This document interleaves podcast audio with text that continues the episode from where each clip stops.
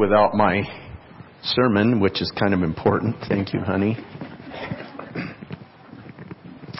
I want to uh, I want to thank Bernice personally because it says I'm the special speaker today on the on the service order. It's nice to feel special once in a while. She's pretty good to me. Many of us know about uh, the prophet Samuel, and I am I hearing an echo in here? It sounds like I'm in a cave. Is it mo- the monitor? Okay. Yeah. I don't even like caves that much.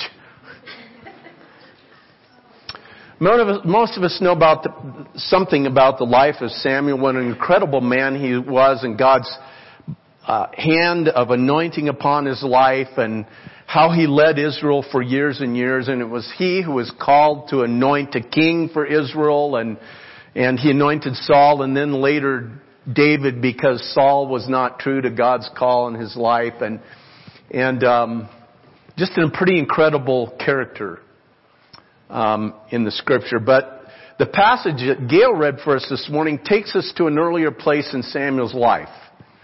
And he wasn't quite there where we think of him normally being as this just great man of God who was this prophet and he, he's a boy in the, that's serving under the, the priest Eli in the house of God. And uh, there's this incident that happens and we see from this, Samuel shows us that sometimes it's hard to know God's voice.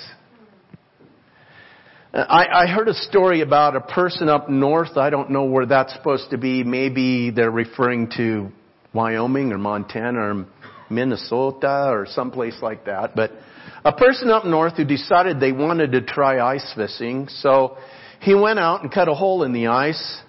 And just then he heard a loud voice say, there are no fish under the ice. Amazed at hearing a voice speaking to him, he wondered if it was God. He finally convinced himself that he had imagined hearing the voice, so he drilled, tried drilling another hole in another spot, and again he heard the voice. There are no fish under the ice. So he asked, Is that you, God? To which he heard the reply, No, this is the ice rink manager.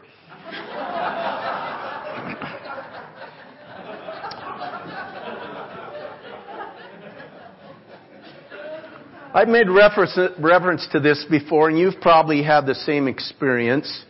But there are times when someone calls me on the phone, they begin a conversation, and because I don't recognize the voice, I have to interrupt and ask, who is this? Because they don't identify themselves. Usually when this happens, I'm thinking that it, this is someone who knows me and that I should know, but I can't figure out who the voice belongs to. You've been there, haven't you? I guess that's better than somebody greeting you and you're thinking, I should know you, but it's better than the face to face thing, maybe.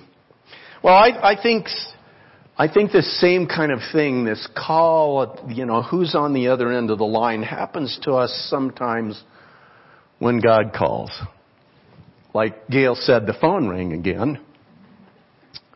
He has something to say to us, but we don't recognize his voice and we ask ourselves, who is this?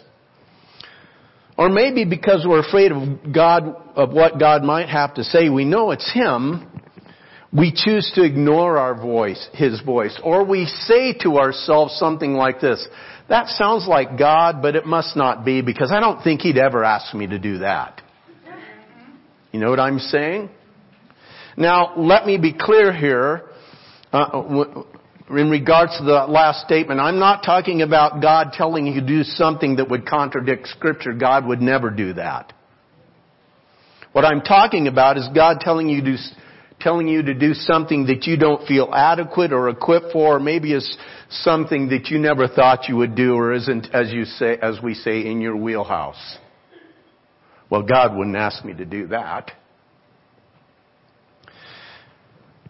So we, we, we have trouble hearing or maybe deciphering, is this really God speaking to me or not? Jed Harris, producer of Our Town and other plays, became convinced that he was losing his hearing. He went to a specialist who gave him a thorough checkup. The doctor pulled out a gold watch and asked, can you hear this ticking? Harris said, of course. The specialist walked to the door and held up the watch again. Now can you hear it? Harris concentrated and says, yeah, I can hear it clearly. The doctor walked out the door into the next room and said, can you hear it now? Harris said, yes. The doctor said, Mr. Harris, there's nothing wrong with your hearing. You have simply quit listening. Yeah, ouch. A little background on this scripture this morning. At the time of the incident in this story, most commentators feel that Samuel was probably about 12 years old. You know, it's not unusual for God's first call on our lives to come at a young age. It is a call to salvation and a relationship with Him through what His Son Jesus did for us, through His sacrificial death on the cross. I want you to enter into relationship with me. That's God's first call on our lives. That's where it starts.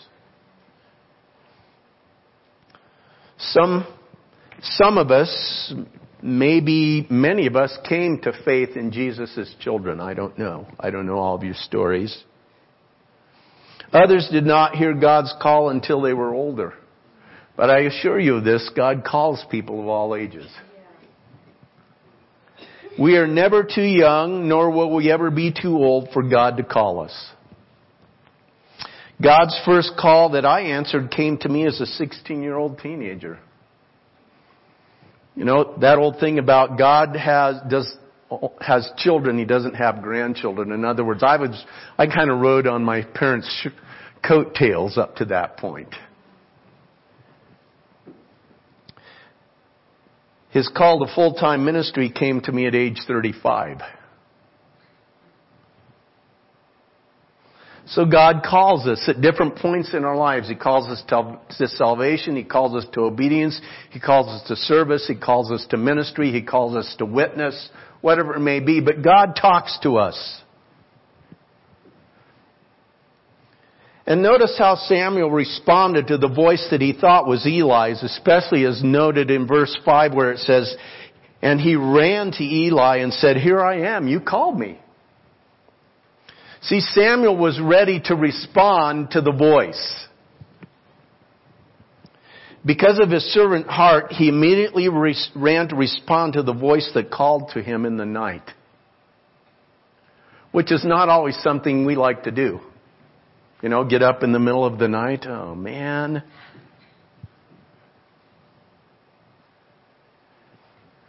But see, even though he responded immediately, Samuel was having difficulty understanding who was calling. Verse 7 tells us that Samuel did not yet know the Lord. The word of the Lord had not yet been revealed to him. So he'd served God in the temple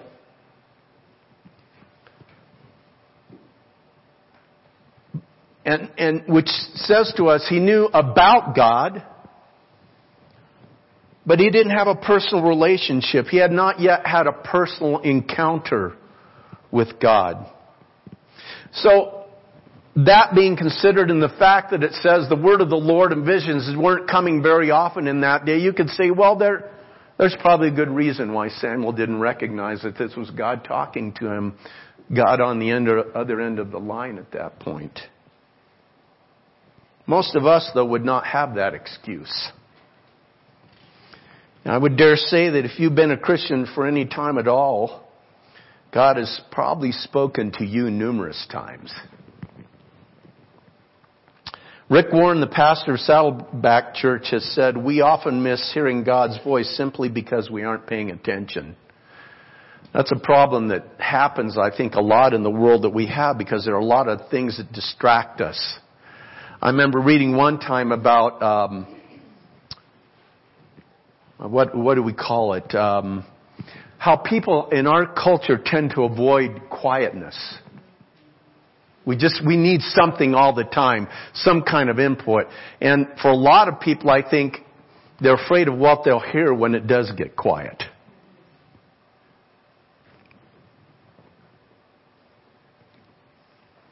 Let me also say that we often miss hearing God's voice simply because there are those other things that occupy our minds.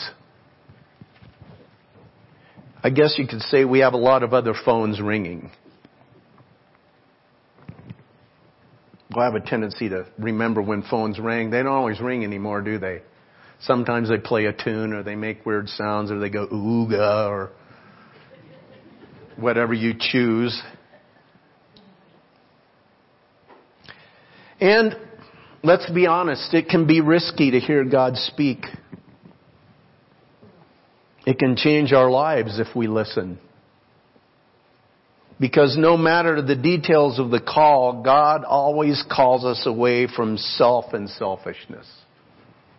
Here's what I, I want you to do. Fortunately for Samuel, there was Eli Someone wiser and more experienced had helped him realize who the voice was that he was hearing.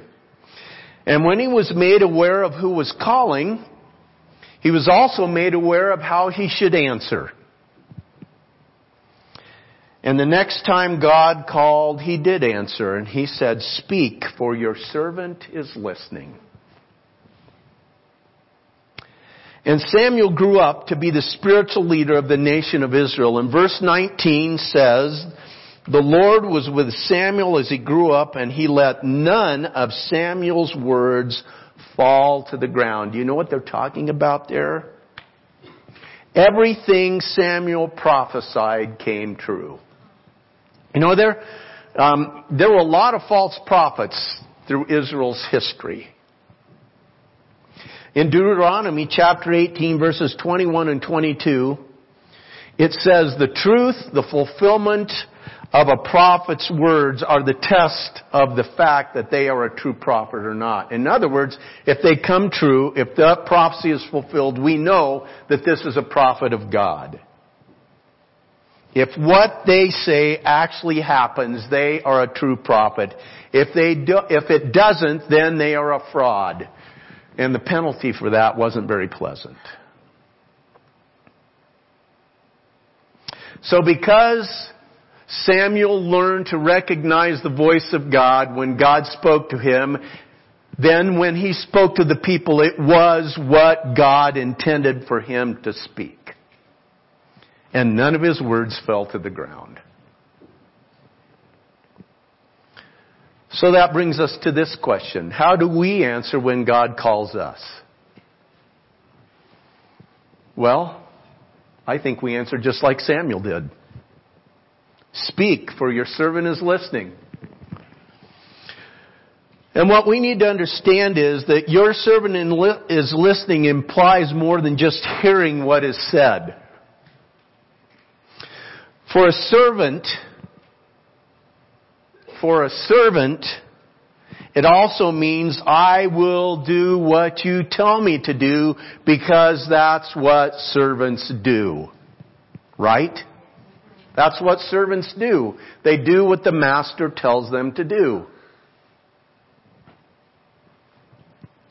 Even if it isn't what they want to hear, or even if it isn't in their wheelhouse, or even if it isn't their favorite thing, or even if they don't feel adequate or equipped, or the, the list of excuses go, go on and on.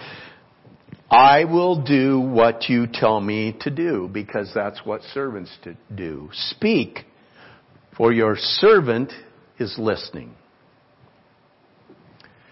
And I think in this passage that we're looking at today, there are some things here that help us hear things in this passage that we see in the life of Samuel at this point that help us here. And the first is this, a servant's heart. And I've just kind of made reference to that. Samuel had a servant's heart. And God speaks to and uses servants. Eli tells Samuel, the next time you hear your name being called, respond with, speak for your servant is listening. And Eli is choosing a very specific phrase here. It's something that a servant or slave would say to their master. In other words, tell me what you want me to do. That's what a servant would say. And with this response, Samuel in essence is saying to God, my will is neutral here. It's not about my will. Lord, it doesn't matter what I want or don't want. All that matters is what you want. Your will be done.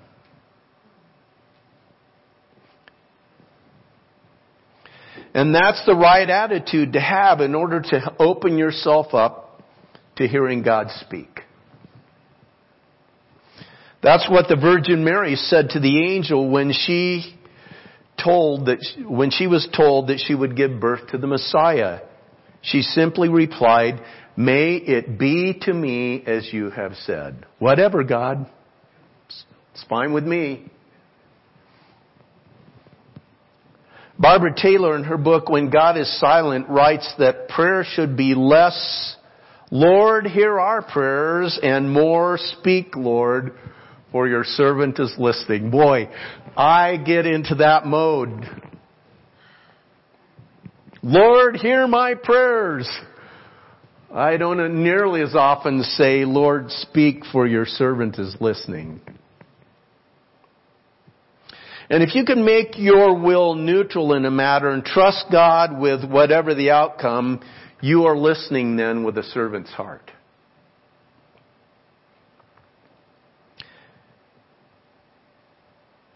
And when God calls us to something specific, it is only an extension of the natural result of the place of a servant that we already fill. That's what servants do. And even if it's something specific, we say, Yes, Lord, I will.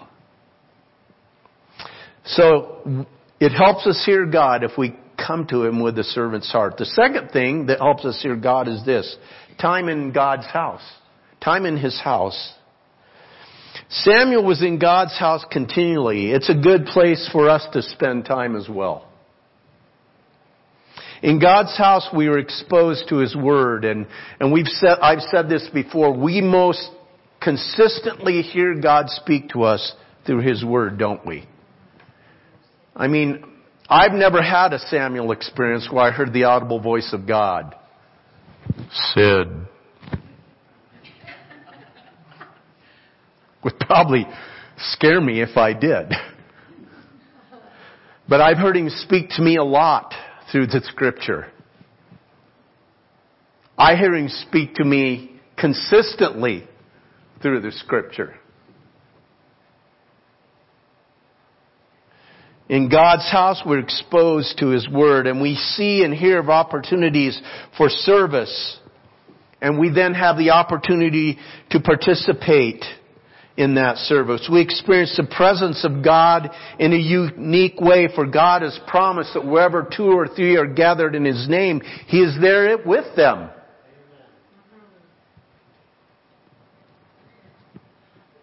It is in the house of God that we hear God speak to us through our worship of Him.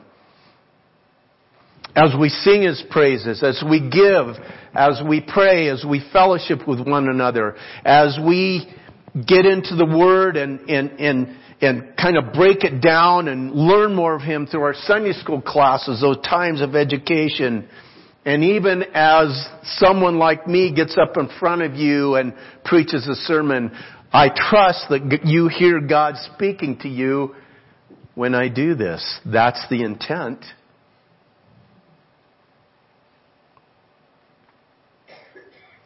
And sometimes we hear God speak to us through other members of the body as they speak into our lives. Which takes us to the next point. Something else that helps us hear the voice of God is the wisdom of godly people. Brothers and sisters in the body of Christ, mature believers. See, that was the advantage we know Eli had some issues. If you read the scriptures around this passage, you'll understand that Eli had some issues. But Eli had been a man who had walked with and served God for a long, long time and he, he finally figured out what was going on here and he was able to speak that then into Samuel's life. If you read the passage that I had Gail skip this morning, you'll discover that the message that God had for Samuel was actually a message for Eli. Not one that Samuel wanted to share with him very badly. It was a message of judgment. But because Eli had been this man of God for years and probably served God faithfully in many ways, it was just the way he had erred with his own family and his, his failure to discipline his own sons that had brought judgment upon himself and his family. But he knew then when Samuel came to him these times that there's something going on here and it's the voice of God and here's Samuel how you need to respond. So having available the godly wisdom of others, pastors, trusted mature believers who have walked with God and that you respect and look up to helps us sometimes hear the voice of God as we're struggling with that. These are people who will pray for you and with you and genuinely desire that you know and live out the will of God for your life. I trust that that's what we want for one another as God's people. They can draw from their knowledge of the scripture and their own experience in hearing the voice of God and give godly counsel. A second set of eyes on a situation and may be able to provide a, perspective that we have not seen. Boy, that's valuable stuff. I think that's one of the reasons why the Church of the Nazarene has uh, church boards. It's not just about me making all the decisions but it's those extra voices, those extra sets of eyes. I may think, you know, I've got this great idea, and this is what we're gonna do, and, but there are other people who say, have you thought about this? And it's like, oh, boy, I hadn't thought about that. That's a valuable, valuable thing. And so, it's, it's the wisdom of godly people that can help us decipher hear the voice of God in our lives. And I want to focus then for a minute on why does God talk to us in the first place? Why would God speak to His people in this day and this time? Well, I'll tell you why. It's about the harvest. Ultimately, it's about the harvest. That's why he calls us to obedience and service. It's about the harvest. Uh, you know, I, I think it's interesting as you read uh, sometimes in the, in the New Testament, Jesus didn't necessarily identify sin as the problem with his disciples. He in fact had a plan for dealing with the sin problem himself. Didn't he? He looked around and saw all the needs and did not say the problem was drugs or alcoholism or self-centeredness or sexual immorality or bad attitudes. Now, I'm not saying that those aren't problems. But he looked at the harvest and said that the problem was that there were not enough workers to do all the work. See, those problems exist out there, and we have an answer for those problems, but the problem is there are not enough of us sharing those answers. It's not to deny that those things don't exist and there isn't sin in our world, but when it comes to the body of Christ, the issue is not enough people are picking up the sickle and going out to harvest the grain that's ready. And Jesus said, it's ready. Right? That's what he said. It's ready. But we just don't have enough people that are out there doing the work that needs to be done. See, this whole desperate situation of a lack of harvesters was enough to bring Jesus and his disciples to their knees. he urged his disciples, this is prayer, ask the Lord of the harvest to send out workers into his harvest field. That's a problem that exists for the church. In other words, get on your knees and pray and then expect God to answer and respond when you do that. But also be willing to say, speak for your servant is listening. Because the answer to the problem might be you.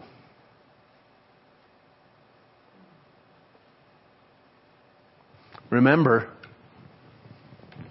speak for your, your servant is listening. That's a risky thing to say. You be, better be ready for the answer, whatever it might be. So Jesus urged his disciples to pray. Pray for those in need. Pray for workers to meet the need.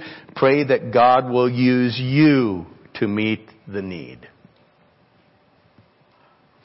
And there are things we need to understand about the harvest. Here's why that prayer is so important. Number one, it's valuable. It's eternally valuable. It's inestimably